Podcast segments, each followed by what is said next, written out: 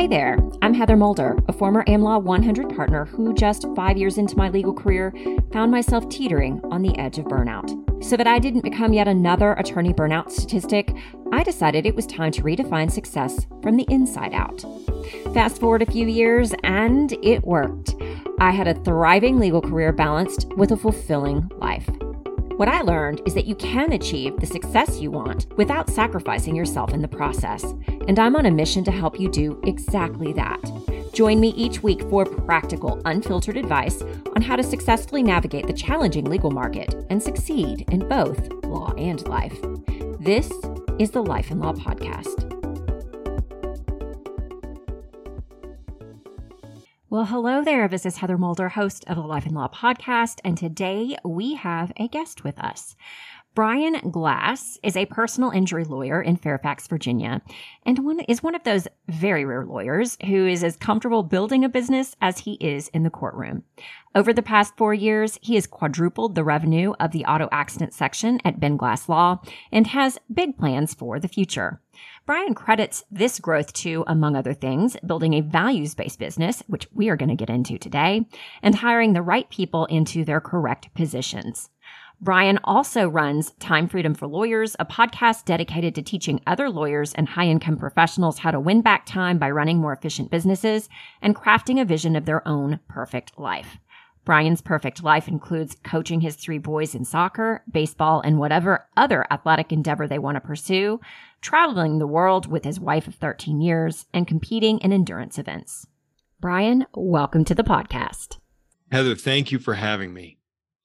I'm really excited to have you because uh, when we first talked, we were talking a little bit about values and how I utilize values within my practice currently, and then also how I use them in my client development efforts when I was a lawyer and how I teach my clients to utilize them.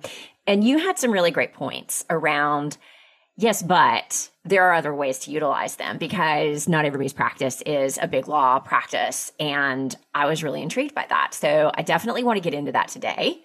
But before we get started, why don't you introduce yourself a little bit? Why, why did you even want to become a lawyer? Go all the way back to what made you what made you be a lawyer. sure. So I'm a personal injury lawyer in Fairfax, Virginia, which is about 25 30 minutes outside of DC. And Heather, I never, I never wanted to do anything else. Um, so I grew up. My dad was a lawyer. He was a medical malpractice uh, lawyer, primarily bigger cases, and I've found myself a niche in the auto injury world. But growing up, like I just never saw myself doing anything else. And so as I was in college, that gave me permission, really, to major in soft skills like philosophy and sociology, which was which I would never let my kids do now but because because I knew that my track was I'm going to go to law school it really didn't matter now in retrospect somebody should have slapped me and told me like get a hard science do business or or science or math um, because those things will serve you well if you get to the other side and, and you don't end up being like a trial lawyer. Like my job these days really is to tell stories to insurance adjusters or to judges or juries. Like I don't use any hard science or math, but if I did anything else, that really would have served me well. So, um, so I went to college, I went to law school, and when I got out, Heather, I was working at a general practice firm for about six months, and I hated it. I was billing by the hour. I got no training. I was thrown into. They had this base of clients who was on that like legal insurance programs. And so you sign up through your employer and you have a referral to a lawyer who will do your will for free, will do your mm. non-contested divorce for free, or will represent you on misdemeanors for free. And the way that the way that this firm, in my view, really approached those clients was like, okay, how do we how do we upsell them into something that's not included in their contract? And it just didn't really align with what I wanted to do. And again, I wasn't getting any training at all. And so about six months in, an opportunity came up for me to go and work in an auto injury practice, and I took it.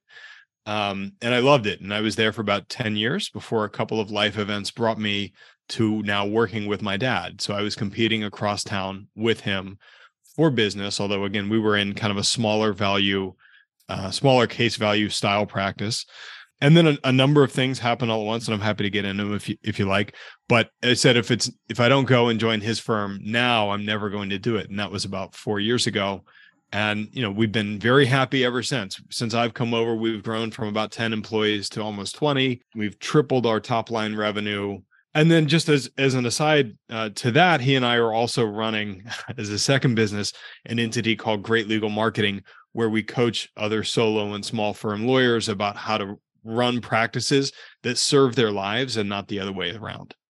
Oh yeah, because most lawyers are the other way around, I would say. we, Whether they're solo, small firm, big firm, it, it doesn't really matter. Well, and and you know, the first time that you introduce that concept to many lawyers, it's like showing fire to cavemen, right? Mm-hmm. Like they never thought that it could be this way. And you know, our practice isn't perfect, and we're solving problems all day, every day, but they're problems that we enjoy solving. And so, you know, having spent deliberate time designing what do we want our lives to look like, and then, all right, now that I know that, how do I tailor my practice around around that rather than how do I squeeze in the life that I want around the hours that I'm at work, right?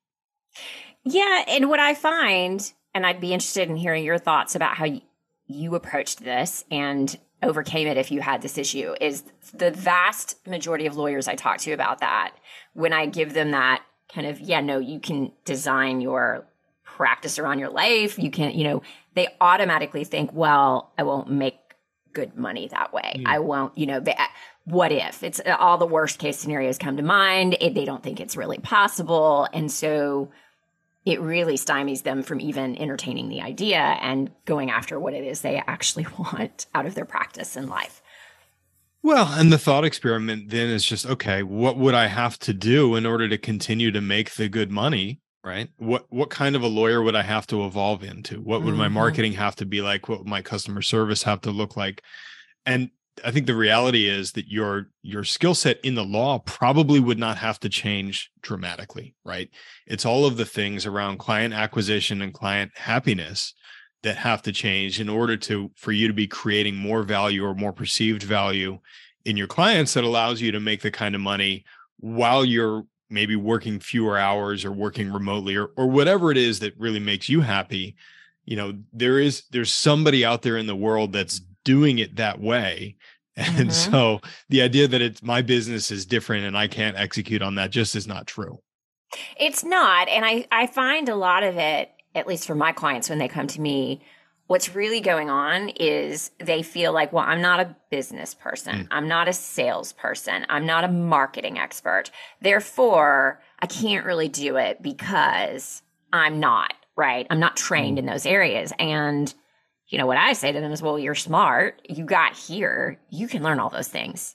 What do, what do you say to them when they think that way? I saw you nodding like, oh yeah. well, it's it's always I'm not, right? And so then it's it's just what okay, what would you have to change?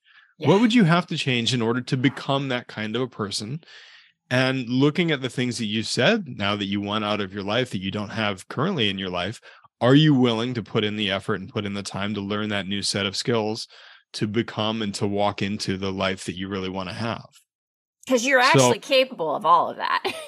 A hundred percent. I mean, yeah, right. Like we talked about this when when you were on my show. Um, I don't know when this will come up, but weeks or months ago about like you've made it so far right you you've gotten through college you've gotten through law school you probably you know if especially if you're at a big firm you were in the top 5 10 15% of your class you can go and learn some of these other things you might have to step back for a brief period of time but you can accelerate faster by learning those new sets of skills absolutely so you did open the door when you were telling your story i do want to go back and ask you know what you you said okay either join my dad now or mm. never mm. like what was going on that made you yeah have you know choose to do that yeah, it's just weird confluence of events. And for me, things come in three, right? And so um, we lost an employee at the firm and we we were debating do we replace her or not. We made the decision not to expand into the suite next to us, which had been empty for a while, and they'd they'd offered us a pretty good deal, but you know, we were kind of planning like what do we want this business to look like? and it, it was really what do we want our two individual practices to look like because the mm-hmm. reality was my partner and i were two guys who were running our own individual practices under one banner. We weren't really creating a business. And then the big thing for me was my wife, um, during the birth of our third child, ended up in the ICU. He was in the NICU for 10 days. And it really brought to the forefront for me like life is short, can be short. My dad at the time was 60 uh, or banging on 60. And I thought, okay, if I if I don't do this now, if if Dave and I renew our lease here, then I'm committed for at least another five years. If we hire an employee, I'm committed for at least another year and and then you know five years from now like he's 65 i'm 40 and maybe we never get the opportunity to practice together and so let's go and right. do that you know we we had said we were in the same town and what kept us from from doing it was we didn't want to ruin the father son relationship by like having a business that turned south and uh-huh. like, what if mm-hmm. we get in here and we don't like it for like how do we unwind that right it's very hard to leave your father's practice um, if you've joined there after 10 years of, of your own practice and so those are the three things that came together for me and i just said you know okay if i don't do it now i might never do it and so that my my third was born in july of 2018. I took a big medical malpractice case to trial January of 2019, and I and I I think probably like three or four months before that, I told my partner, "Okay, I'm going to leave. I'd like to to live out my time here, try that case, and then move over." So we gave plenty of runway. I gave him a soft landing, brought somebody else in to to carry my book of business tried the case, got got a 3.4 million dollar verdict, which is like a nice good way to exit. Yeah. Um, and and then had a whole lot of runway to come over here and really start recreating the practice in this firm. You did something that a lot of people don't do well, I think, when they make a big change, which was you didn't just immediately jump in. You had the big runway. You kind of planned around it. You knew what you were doing. You had a timeline, but you didn't like feel like, oh, I have to do it immediately, which is mm-hmm. something I find a lot of lawyers don't feel like they can do. It's like they decide and, oh, I got to do it now. And I think that often can really hurt them and set them back because they don't step back and plan appropriately. They don't, they, they do one of two things. They think, I have to plan forever. And so then they never do it. Or they get to this point where I'm going to do it and it must be now or never. And they, mm-hmm. they go in without thinking through it. So I would like to highlight that. yeah, well, I think that's actually out of character for me. Um, my I, am fairly impulsive about trying and starting new things, and so mm-hmm. my wife jokes with me about anytime we get a new piece of fit, fitness equipment or like I just bought a continuous glucose monitor because I read a book. Um, and she's like, you, okay, so this is the new fad thing that you're doing. I'm like, no, I just like to experiment and try different things. Um, but with that, you know, it, I was leaving one business and coming into another, and so I felt like I had to give a soft landing because I wanted to create win-win and goodwill mm-hmm. all around for everybody. Now, I'm curious what what you think about this because I've been doing a lot of thinking about this lately. Is like as you are leaving a practice, you you want to create and generate that goodwill by giving plenty of lead time, but mm-hmm. you also, I think, as an associate, have to be prepared for the fact that all your computers and everything is going to be shut off by the time you get back to your desk. Yes. And so, so like, and it's it's asymmetric risk as you're leaving, right? Because you want to you want to give four, six, eight weeks of runway to somebody, but then you've got to have created in your own life the space where if I'm fired before I get back to my desk and, yes. and I can't contact any of my clients, like that's a tricky thing to navigate. It is, and I would say, and and I even so when I left the practice completely, left law to start this coaching business, I wanted to give them enough leeway because I was just stepping away and I had a whole book of business I needed to hand over to people and I wanted to make sure it was all done correctly. But I also, you don't know in that situation how long they're going to want you to be, stay around either because they know you're just leaving. Now, mm-hmm. the good news for me was they were all very reasonable and they wanted to help make it work and they cared a lot about me and my clients and you know so they they dealt with it very appropriately but i also was not going to another law firm and i do mm-hmm. think that it would have been very different if i were going to a competitor and taking all the business with me right so it kind of depends on why That's you're true. leaving where you're leaving what you're doing but i will say and then i try to tell my clients this when they make a huge change like that you want to plan appropriately. You want to, like, you can start taking steps before you ever announce. Like there were things I was doing for two years. I knew I was leaving. And I was taking coach training behind the scenes and I was coaching people on the side just to get my skills up behind the scenes. And there were things I was doing. I was also saving a lot because I knew starting a business from scratch in a completely new area, needing to be online. I mean, there was a lot I needed to learn that I had no idea. Like online marketing was not a thing in the first off, most lawyers aren't good at it in general. And secondly, I didn't need to do any of that in a, in big law. So there was a lot for me to learn, right? And selling was going to be different for me. Selling was a different way of selling. And so I needed like a lot of time and money for that to understand I need to flail around a little bit. I need to like once I even get out. So I had to plan very carefully and I had a huge runway for that just for me. So there's different kinds of planning, right? But then I had to note, okay, here's my timeline for leaving. And this is what I counsel my clients too if they're moving from a firm to another, they're leaving to start their own firm or practice. You have in your mind what you think the perfect timeline is for everybody, but that may not be what other people think. So you got to have contingency plans. right? It almost always ends up getting compressed, right? You're like, I'm going to give you 60 days of, of notice. But then about 30 days into that, as as you've kind of moved on in your mind to building the other business, uh, and they've kind of seen that you're you know you've closed seven cases right and your caseload right. is diminishing then, you kind of come back together you go okay maybe like maybe like another week 10 days like i think and that's that kind of what happened for me yeah because i thought oh this could take months and i think a month later i was out after i announced yeah. because it, they didn't really need me and i didn't need to be around and it was just done and mm-hmm. so you need to have that even if it's very amicable you need to have that okay it mean it's probably not that's expect don't expect it to happen the way you've played it out in your mind because it's very unlikely to happen that way. mm-hmm. Be ready yeah. for whatever. Um, I also and, and I would say this, you know, when you say, well, I'm not always a planner and I'm, you know, there is that fine line between overdoing it because then we tend to overplan and we procrastinate and we don't actually take the steps. And so at the end of the day, you do have to do something. But I think my two cents is you had already announced it. You had already like you had made the decision. You you announced it and so you were doing the thing you were setting out to do. You just weren't jumping off a cliff into it, right? That's right. And so I think sometimes people think they have to. Now, some people that's the only way they'll take action. And if that's you, that's fine because sometimes that's just the best way for you to do it. Just understand that it's not as planned things are going to come up that you couldn't you didn't even anticipate and you got to be ready for it. That's you know i i talk to people and they say things like i'd like to run a marathon one day. I'm like great we'll pick one nine months from now and yes. sign up. And and tell everybody that you know that you're running that marathon. Like you'll figure out a way to do it.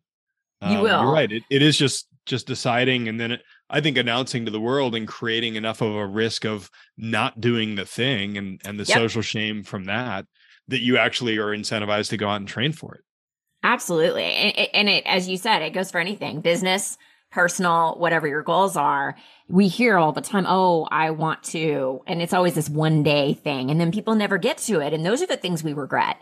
And I know this because of my cancer journey. Like you get to what you think could be the end and you look back and the things you care about are not the things we obsess over on a daily basis. They are mm-hmm. those, oh, I'd like to one day. I'll plan to do that one day once I've retired or once I've, well, you don't know if that day is ever going to come. You need to make that day happen. And I tell this to my clients all the time. Either you do it, you decide, you do it, you commit, you tell people, or you let go of that. Mm-hmm. Like, let go. Okay, maybe I don't really want it that much because it's, it creates like this unnecessary stress and anxiety that you don't need if you're not willing to actually commit to doing it. Yeah. I'm I'm in an accountability group and one of the things that we would say to somebody who you know brings up the same thing three times in a quarter like either do it or stop talking about it. Very good advice. Yeah. Okay. So you you got out, you started your firm. How quickly did you guys take off? Like how did that transition go? So so we evolved I evolved the practice. So the practice at the time was um was a large case style practice with a couple of small cases built in. And so like by way of example, if they did a million dollars in revenue, six or seven hundred thousand of that would have come from one or two case results, and everything else came from from the small cases. And I said, well, that's not like sustainable long term, especially in a high risk practice like medical malpractice, where these mm-hmm. cases really are a coin flip at trial in Virginia. Very conservative venue. We have a $2 million and some change medical malpractice cap and it probably takes 150 to 200 thousand dollars in expenses to try these cases. So again, a- asymmetric risk, and we are out of that practice area now exactly for that reason. Um, and so I said, what can we do to make the cash flow a little bit less lumpy? And are there classes of smaller cases where we can add value to the case and to the client's life, and we can run them efficiently that will kind of smooth out the revenues in this practice. Mm-hmm. So that was the thing that we focused on. And one of the first things that I did here is we just went back and I looked at all the cases that we had said in the last six or the nine six or nine months before I got here. Your case is too small and we can't help you. And called those people and said, "What happened with it? Did you hire another lawyer? Have you settled it yourself?" And remarkably, seventy five percent of the people had not hired somebody else and they hadn't settled it themselves. And there was a space for us to add value to it. I came from from a little bit more of a mass case practice mm-hmm. where we were my partner was half Korean and we had this whole um, cache of Korean cases, which is interesting from a lawyer perspective because I had clients who really I almost never talked to one on one. Like my staff did all of the communication. So that's just an interesting way to practice, but it, it taught us how to efficiently run the cases because they all kind of look the same right? Mm-hmm. Emergency room, 12 weeks chiropractic care, and then we're sending a demand package. And so again, that was like coming over here and showing fire to cavemen to use that expression again, because they had no idea that you could efficiently run these smaller cases. So okay. we just said yes to a bunch of those people and brought them in. And then the other thing that I did that with a good degree of success in my old firm that I brought over here is every time we were resolving a case with a doctor in a small medical practice or a small chiropractor practice um, where they had an outstanding balance, I made a point of hand delivering the check to them, right? Because what I discovered was the pain point for doctors in small medical practices was lawyers take too long to settle cases. When lawyers do settle cases, they always call me and ask me to reduce my bill. And I never get paid in full, and the lawyer's always kind of mean about it. right? Oh, wow. Like, okay. like the lawyers the lawyers uh, and there's some it, it, varies but there's some practices that send you know send letters like you need to cut 50% of your bill because blah blah blah blah whatever and um and so i just made a practice of going and putting a name to the face with these doctors and it ended up generating referral relationships back from them the perception in our community is that what doctors really want is referrals from us. They want to have a reciprocal relationship. If I send you a patient, the next time you have a client who isn't seeing a doctor, you're going to send him back to me. I don't want those clients in my practice because my perception is if you, as somebody who's been in an auto accident, is calling a lawyer before you go and see a doctor, you're probably not all that hurt, right? Mm-hmm. And there's there's an inverse relationship in our world between how hurt you are and how involved in what a pain of a client you are, right? The, the people who are yep. catastrophically injured are very, very easy to work with because uh, they have bigger problems. And the people who weren't that hurt in the first place, they call you every third day because because they have the neighbor who got fifty thousand dollars and quote wasn't even hurt, right? Um, and so I don't want those people anyway. But the perception is that if you can't shuttle clients back to doctors, then they won't send you patients, clients. But there's other problems that you can solve. You can make the case run faster you can make sure they get paid on time and you can be friendly about it. And so we just started doing that. And we developed this whole network of people that were referring us cases. And, you know, my my thesis on client development, especially in a um, in a practice where 99.9% of the world was not in an auto accident and is not actively treating for an auto accident, is that why am I doing mass market business to consumer mm. marketing trying to find the 0.1% of people that were.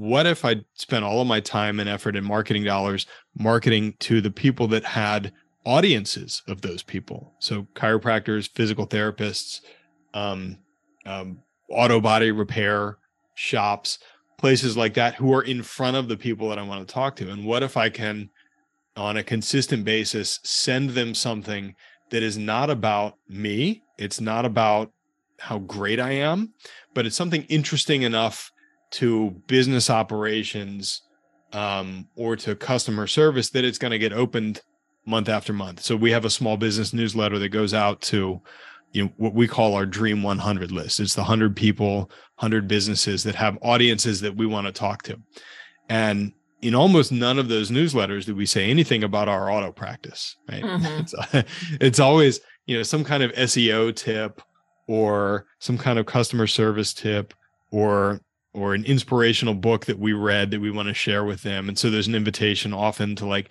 if you send me an email and answer this question, then we'll send you the book. But the goal of that is just to get the thing opened every month so that I'm in front of the owner of the business who's in front of my herd every month. And then every once in a while, we're going to say something about a good auto accident result that we got mm. for somebody. Right? right. So I hear a couple things from this. Number one, start with the easier point you well and it may not be easier for some but to me it's an easier point. You are very different than a lot of lawyers in that you you honed in very clearly on who are the people i need to be in front of to get me the practice i actually want. And you're in front of those people. And those are the people you focus on. Mm-hmm. and in it, what i see a lot of lawyers do is they just like throw everything out there for everyone to see. And they don't do very good research or give much thought or analysis to who do I actually want as my clients? Who are my best clients? Why are they my best clients? What is it I like about them? Who do I need to get in front of? How do I get in front of them? Where do I go? Like all of those are very important questions from a marketing perspective.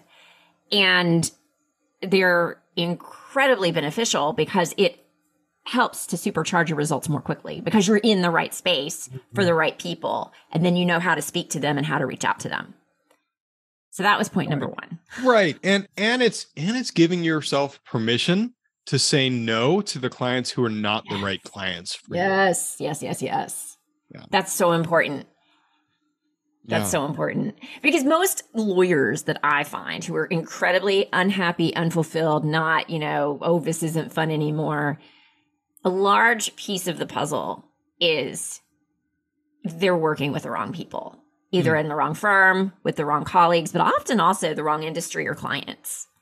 And they haven't stepped back to really analyze okay, who are my people and why are they my people?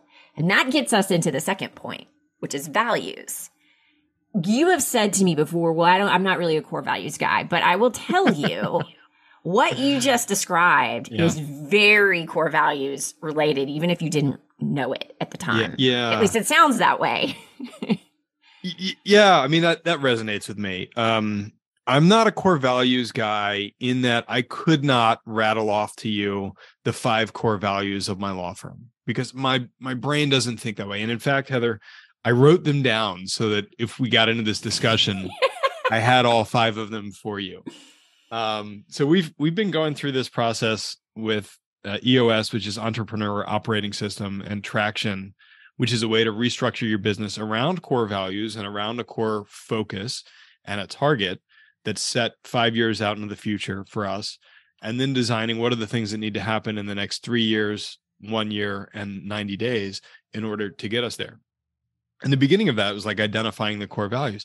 And and just as somebody who is much more comfortable with figuring out how many phone calls do we need to generate in order to generate one client and how much is the fee that that one client average client is going to generate like i'm so much more comfortable in that discussion than i am mm-hmm. about what are the core values of this business but um but we sat down and we we did exactly this like uh, identify somebody that you respect what is it that you respect about them? And we just go around the room and then then now we have the traits right? Now we have actually the values. We haven't called them that yet but those are the values and then you narrow from there.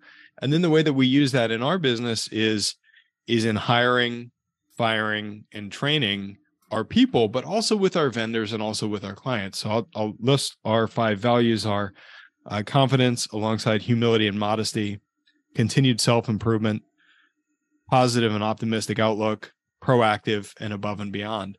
And so as we're evaluating number one employees um, who may be like on the spectrum of they don't belong here or this isn't the best fit for them one of the things that we do is we run them through that values checklist and we say Mhm. are they a plus or are they a minus there and the interesting thing that happened is that we were identifying as we iterated on what our core values are we were identifying problems with people Uh-huh. but saying they've they're five pluses on all of our values. Like so so either there's a value that we haven't identified that's a core value to us or, or we should shut up and not talk about that person again right? Like e- either there's something that needs to go on this list that we need to evaluate everybody on or you need to get past it.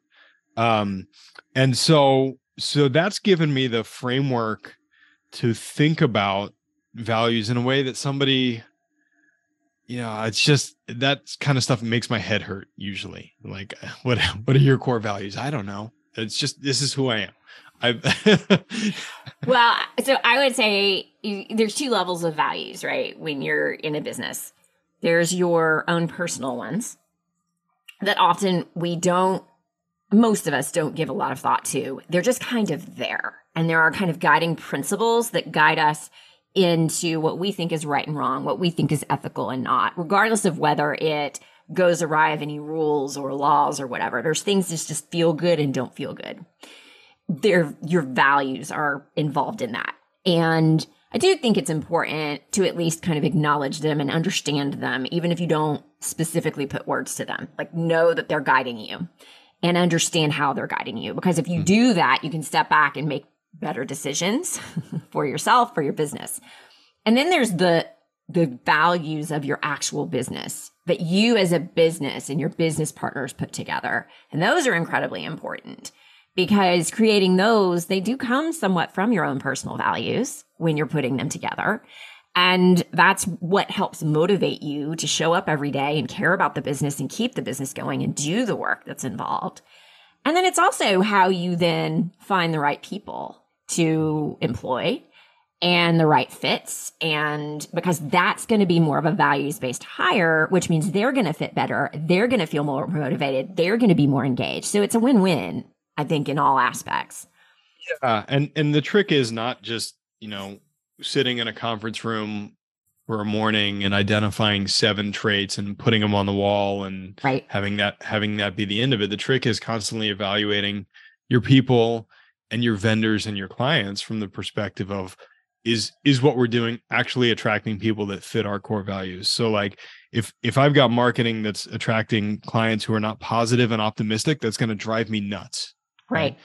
especially in an injury practice right there's yes bad things have have happened to my clients and and their life has taken a turn for that reason but if i can attract the ones who who are happy not happy but um but who who are working to get better and happy for the opportunity to get better then then that's one thing. If i'm just attracting somebody who's calling every again every third day to complain um about everybody then i'm going to be the next person that they complain about. So like one of my rules is if somebody calls and complains about police officer hospital technician uh, insurance adjuster and their primary care doctor well like i'm going to be the next one on their list of complaints so they're not a good fit for me as a client Right. um but but yeah being able to constantly use these values to to guide where your company is going and who you're working with is the important part rather than just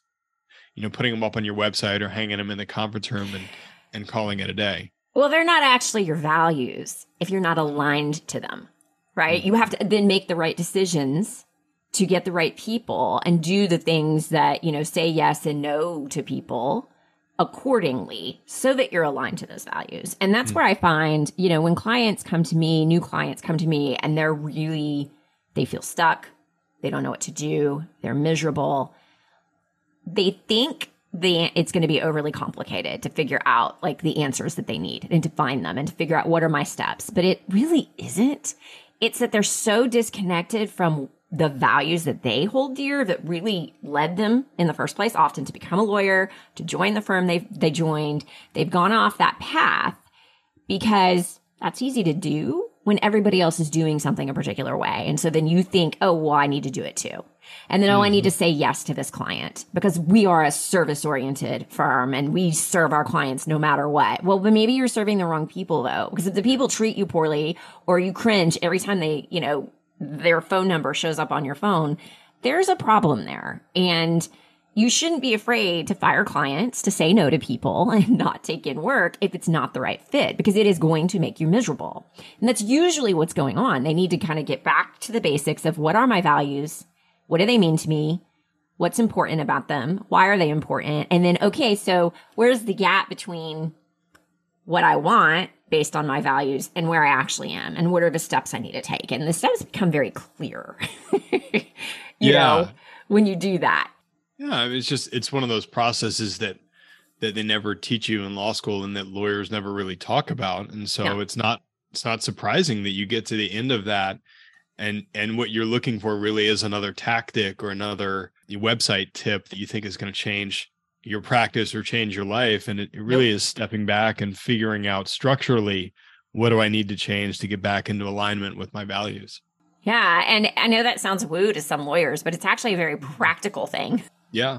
And I think what's interesting about you and your practice is you kind of laid that out of how practical it can look in building a practice that supports you financially, but also from a personal fulfillment and happiness standpoint and really fits into the life you want well. So this would be anathema to many lawyers, but um, but I leave the office at four o'clock every day to go coach my kids' sports. So I have kids who are 10, 8, and 4 we're we're playing baseball and soccer right now, and we have practices basically five nights a week, which is which is an issue of our own creating. But um, but I'm out of the office at four o'clock every day, and I'm really not then coming back and answering emails until 11 p.m. Um, just thinking differently about okay, what what would I need to do in order to get myself to that space and being around lawyers and coaches who who recognize that that's not it's rare, but it's it's possible. It is possible. I had on um, towards the end of season two a guest around, you know, having a four day work week and not working weekends at all, not working hardly at all on Fridays. Um, and, and one of the points that he made that I think is so crucial is it really is a mindset issue. We tend to look at it and tackle it from a productivity time management issue first, where mm-hmm. really at the end of the day, it's about how you think of it and how, because you can't structure anything unless you take on the right mindset. And I think, you know, that's really the key that's missing from most lawyers when it comes to yeah you know all the lawyers and i'm sure you hear this too now because you guys help with marketing and all that and there's always mm-hmm. time man everybody says i have a time management problem i need you to help me manage my time better 99.999% of the time i'm like you have do not have a time management problem. You have all these other it all starts with the mindset though. You have a boundaries problem. You have a prioritization problem. You have but all of those problems at the end of the day have to do with the mindset that they have towards what the practice of law is, how they're supposed to approach it, what they're supposed to say yes and no to. And it's often very fear based of what are others going to think if I'm not doing it the way everybody else is? What if it fails? What if I do something differently, you know, and it just doesn't work out? Or, you know, you laugh, but it's true, right? I laugh because what comes to mind for me is you know the thing that's keeping most people not even lawyers but keeping most people from doing the thing that they really want to go and do is not their own fear of failing at it it's the fear of what everybody else is going to think if and when i fail at it right? Yes. Like like if you were a lawyer and you said i wanted to work a 3 hour 3 day work week and you announced that to everybody and then your practice failed a year later okay like your fear really is not that the practice failed it's that everybody looks at there's the idiot that did the three day work week and of course it didn't work out right? Right. Um, but your point about prioritization like I, that came to mind for me is it really is not time it's not time management or task management. Is that you're focused on too many low value low leverage things.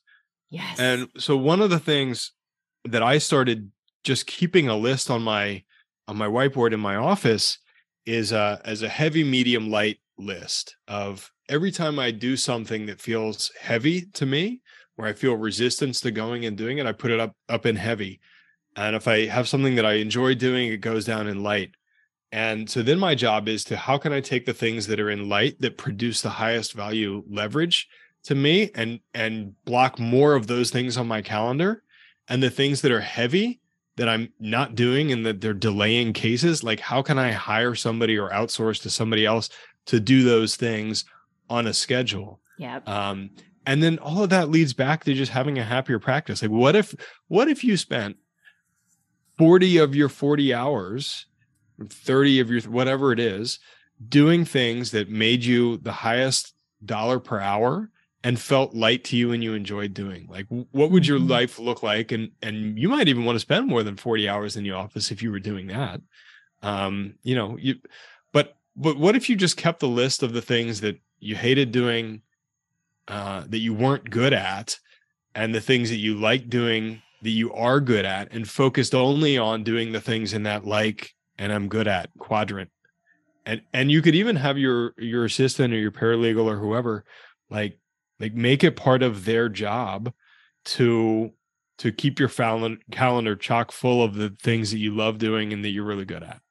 It's a new way of looking at things. And it helps to give you permission to let go of some of this stuff, to not worry about it so much, to delegate more often. The number of lawyers that I've known who are just so afraid of letting go, they want control over everything. So, why? Why do you need control over that when you don't even care that much about it? You don't like doing it, and yet you're trying to take over. So if you start to shift how you look at it in that way, it helps to give you that permission to let go and not worry about it so much and let others take over. Yeah, and there's probably somebody who's better at that thing than you are anyway. yes.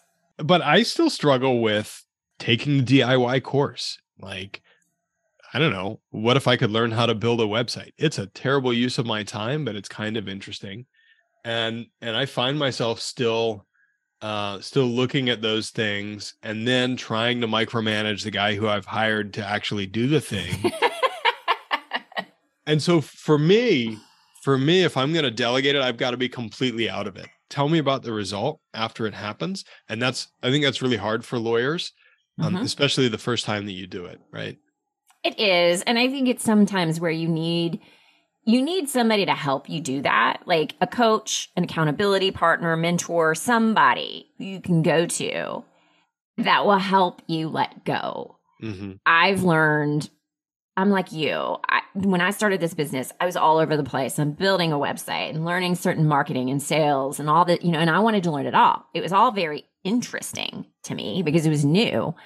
But at the end of the day, a lot of it didn't really make sense for me to focus on or do. And I wasted a lot of time doing all of that mm-hmm. stuff. And I mean, I look back and it's not a total waste because I learned a lot and I can now apply it better and I can help manage others better in those areas. But I have learned over the years that I need a coach or a mastermind group or something that I'm in at all times that helps keep me focused on the things that I do enjoy that are also high leverage. Like high activities for my business. Like they're actually going to bring in money and let go of that other stuff. And sometimes the letting go is that I don't even have to worry about it. Like it doesn't actually need to get done. And then some of it is okay, who else can do it better or just as good, or maybe not even as good as me, but it's good enough, right? It doesn't always even have to be as good as you. That's an excuse I hear a lot of lawyers making. Well, I do it better. Okay, let's assume you do. Maybe you do does it still make sense? If somebody else can do it good enough, it's you know, does it make sense? No, often it doesn't. and what if you found two people that could do it 70% as well oh, as you could? Yeah. So we find in, in our mastermind group what we run on kind of a hot seat uh, style when we get together once a quarter. And so you're up in the front for 30 or 45 minutes describing a problem that you have in your law firm. And the thing that happens more often than not is so, somebody will be like, why, why are you still doing that? Right. or some, or somebody will have a vendor who could do it for you. Or, or, you know, sometimes like assistants get fired because, because you come in and you, you're complaining now about that person for the third meeting in a row. And we're like, we're tired. Either deal with it or stop complaining about it. Right. Yes. And so, so lawyers, again, not, not only lawyers, but like most business people don't have spaces or coaches to go and talk to this talk to about these things in a safe space right? Yeah. Um because it, like if you're in if you if you're going to your own local bar association meeting with everybody who you see in the courthouse who's in the same practice area as you are you don't want to be the one that's complaining all the time and they're probably not going to help you solve your problems that's right? right. So having a space with lawyers or with coaches who are outside of your practice area and outside of your locality where where you can bring these ideas and and cross pollinate and take ideas from other people i think is really an an unlock for many lawyers and law firm owners. I do too and it amazes me how little lawyers know about masterminds and mm. how much they can help them. I think masterminds are amazing personally um, I think coaching is obviously amazing, but I really love masterminds. I, I would say that, it, which is why I run a mastermind as well for attorneys who want to grow their business. Um, because, you know, there's something about high achievers in general don't like to admit when they're struggling because we all see the facade, right? The, what everybody wants us to see. And that everything you're seeing that looks successful from your point of view with respect mm-hmm. to all of your competitors is just their best foot forward. They're not showing you everything, but you think they are. And so you think you're the only one struggling and you're not. And so there's something about coming together and talking with people and realizing I'm not the only one and not feeling so stupid and out of touch. And first off, it massively reduces stress and anxiety just off the bat to hear that and to be in that space. And then secondly, and I love that you do this too. Like if it's a different practice area and different locations and different, you know, because I try to fit people together that would be good personality fits, but mm-hmm. aren't doing the same thing and are in different types of practices and definitively never in the same firm if they're a big firm or mid-sized oh, yeah. firm lawyer. Never, ever. That's not a good idea. Um, so don't ever, if you're looking at one, don't ever do that. You're not going to admit everything there. Okay. You're not going to be as open. Neither are they. So it's not going to help you that much yeah, just being there and understanding I'm not alone. I, it's okay to struggle and getting the ideas of other people because they, everybody has their own strengths and experiences and different ideas. And I call it a fast forward button. It really helps to fast forward your results and your efforts. And it's not, yes, it holds you accountable, but it there's something about that two plus two really does equal five, six, seven, not just four. yeah. When you're getting together, right? And and you know, I'll tell a story. It, it doesn't even have to be lawyers. So I'm in two groups. I'm in I'm yep. in the lawyer group, and then I'm in a an all male entrepreneur group. You know, most of the guys tend to be between like 30 and 45, and most of them are uh, entrepreneurs in the real estate space. Um, and I was on a call talking about intake with a guy who ran a roofing company.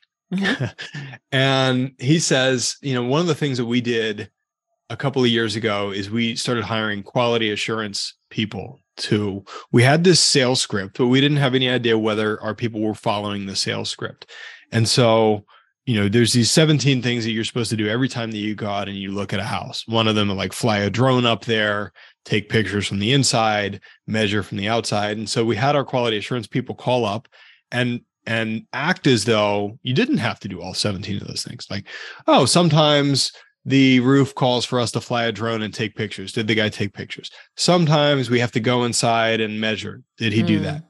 And so just as a way of going back and and checking behind. And so I said, like, wow, that's what if we could implement that in our firm and have a checklist for every position that had a checklist, just have a QA person follow up behind it.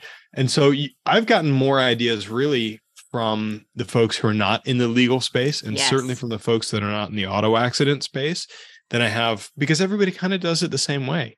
Because how do, how do most lawyers learn how to do things? By looking around and the looking lawyers. at what everybody else is doing. Yeah. Right?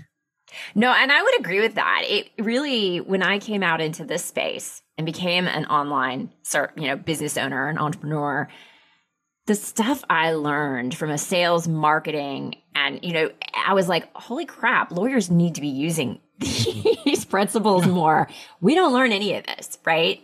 And I too have joined masterminds where it's not just coaches or it's not just lawyers or it's not just, and I've thought about opening up my group to some non lawyers um, because I think it would be helpful to have people mm-hmm.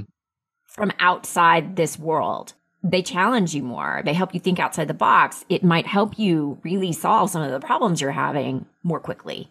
Okay, so we're kind of towards the end of our time. How can people find you? I'm most active on LinkedIn, just under Brian Glass. And the law firm is Ben Glass Law, my dad's name. Uh, and then the the mastermind business that we run is called Great Legal Marketing. We have kind of an info product level um, where you get mailers and you get webinars and and Zoom calls and things like that. And then we have two two mastermind groups. One for and we're really in the direct to consumer space. So if you have a wills and estates business, criminal law, personal injury, tax. That's the space that we occupy. One of our levels really is for folks who are trying to crest the million dollar mark in revenue at their firm, and the other one is a million and, and above. Okay. And you have a podcast too, yes? That's right. Thank you. Yeah, I'm doing a lot of stuff. Uh, I, I run a podcast called Time Freedom for Lawyers, where I interview uh, people like Heather, occasionally lawyers, but mostly people from all walks of life who are living lives of their own design. And I will put links to all of those places in the show notes so that people can find you. Thank you so much for joining us today. Thank you. Do you ever feel like you're a bit isolated, unsupported, even, and that you don't have enough people to talk to? To talk out your big business goals, to brainstorm creatively with, and to get the necessary support that you need to do the things you know you need to do that are uncomfortable because they're uncertain for your big business goals. If that sounds like you, then I think you might be interested in learning more about Elevate, my business mastermind for attorneys who are looking for deep connections within and support from a group of peers that will challenge you to move forward on your bigger goals, to stay accountable to the things you say you're going to do, and also that will help you have fun along the way. I invite you to check out Elevate. There will be a link to it in the show notes. Thank you for listening to the Life and Law Podcast. If you enjoyed this week's episode and aren't yet a follower or subscriber, be sure to hit the follow and or subscribe button so that you don't miss an episode. For show notes and free resources to help you succeed in both life and law, including the Life and Law Roadmap, visit lifeandlawpodcast.com.